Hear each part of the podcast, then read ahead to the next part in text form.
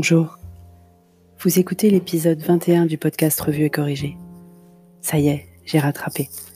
Le podcast correspond maintenant au billet de blog publié ce jour, dimanche 29 mars. Et il s'appelle Un week-end de technique. Hier, je me lançais dans le podcast.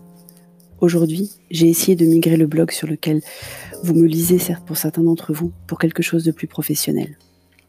En fait, ça fait déjà plusieurs jours que j'avais décidé de donner à ce blog, puis à terme à mes autres sites, un hébergement et des fonctionnalités d'administration plus poussées que ce qui est disponible sur les outils gratuits de WordPress.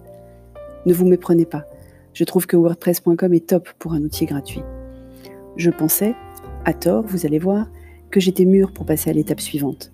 En plus, cela permettait à l'équipe du Digital pour tous d'avoir un retour d'expérience grandeur nature d'une migration, vu qu'on se pose la question aussi pour le blog existant du collectif je m'étais porté volontaire en cobaye, puisque j'avais la même intention.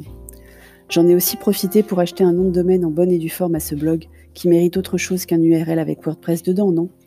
Revue et corrigé ES n'était pas libre, revue et corrigé EES si, donc me voilà la fière propriétaire d'un nom de domaine presque parfait. Ce matin, je reçois donc le mail tant attendu de l'hébergeur choisi, hébergeur chaudement recommandé par un membre de la Redacroom et que je teste, vous l'aurez compris, pour l'ensemble du collectif, mail qui m'annonce que le contenu a été migré par leurs soins et que je n'ai plus qu'à aller le mettre en forme, puis faire les redirections nécessaires des liens depuis le blog en WordPress vers mon nouveau domaine pour les liens déjà publiés. Pas qu'un peu inquiète à l'idée de devoir faire un truc pas qu'un peu technique, je préfère commencer par la mise en forme de mon site. Il se trouve que le thème du vieux site, celui sur lequel la majorité d'entre vous l'ont découvert, n'est plus actif. Je dois donc en changer. Après 39 tests, je ne les ai pas comptés, mais le panel d'administration affiche le nombre de thèmes installés, je finis par choisir un thème appelé Human, H-U-E-M-A-N. Pas exactement ce que je voulais, mais une fois customisé, je me disais que je pourrais en faire quelque chose, et que 39, c'était un chiffre bien assez rond. Me voilà donc lancé dans la personnalisation du thème. Couleur, police, insertion des fameux widgets à droite, à gauche, en bas, installation du plugin de Twitter, vérification des articles importés, et là, tout commence à se gripper. Il manque pas mal d'images à ma bibliothèque de médias, comme si l'import s'était arrêté avant le début du confinement et que mes images étaient restées coincées dehors. Heureusement que je suis organisée. J'ai un dossier sur mon ordi dans lequel je sauvegarde toutes les images. Je vais donc les rechercher une à une, les rattacher au bon article, et je ne suis pas peu fière du résultat quand Petit Dom m'appelle pour déjeuner.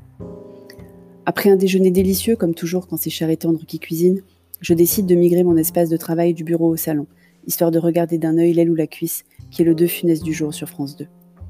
Bonne idée de la part de France 2 de proposer des films qui ont bercé l'enfance des parents d'aujourd'hui. Une bonne occasion de redécouvrir cela en confinement avec nos propres enfants. Mais je digresse. Une fois installé, je relance le panel administrateur de mon site. J'en profite pour ajouter les deux extensions proposées que je n'avais pas installées, le SEO et les Analytics. Puis je clique sur OK. Et là, c'est le drame. Vide mon site. Le thème choisi est bien Human. Le titre est bien revu et corrigé EES. Mais de mes articles, de mes illustrations cherchées avec soin sur Unsplash, de mon historique d'abonnés, rien. Vous imaginez ma panique? Mes sueurs froides? Mon désespoir? Ni une ni deux, je contacte le service client de l'hébergeur pour avoir une explication. Après 20 minutes d'attente et d'échange en anglais avec un charmant technicien, je comprends que ça va prendre du temps. En gros, qu'ils doivent refaire la manip d'import, en espérant que cette fois ça ne disparaisse pas.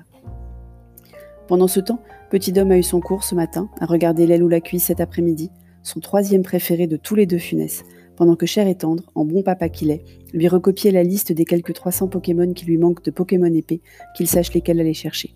Parce qu'il n'y a pas qu'Animal Crossing dans la Switch. Pour une fois, je finis cet épisode par un moment de suspense insoutenable. Est-ce que demain, le blog aura changé d'adresse et d'apparence? Vous ne le saurez qu'en vous reconnectant sur ce podcast ou sur le blog. Merci d'avoir écouté. Si vous aimez ce podcast, abonnez-vous, laissez des étoiles ou des commentaires et partagez-le. À bientôt.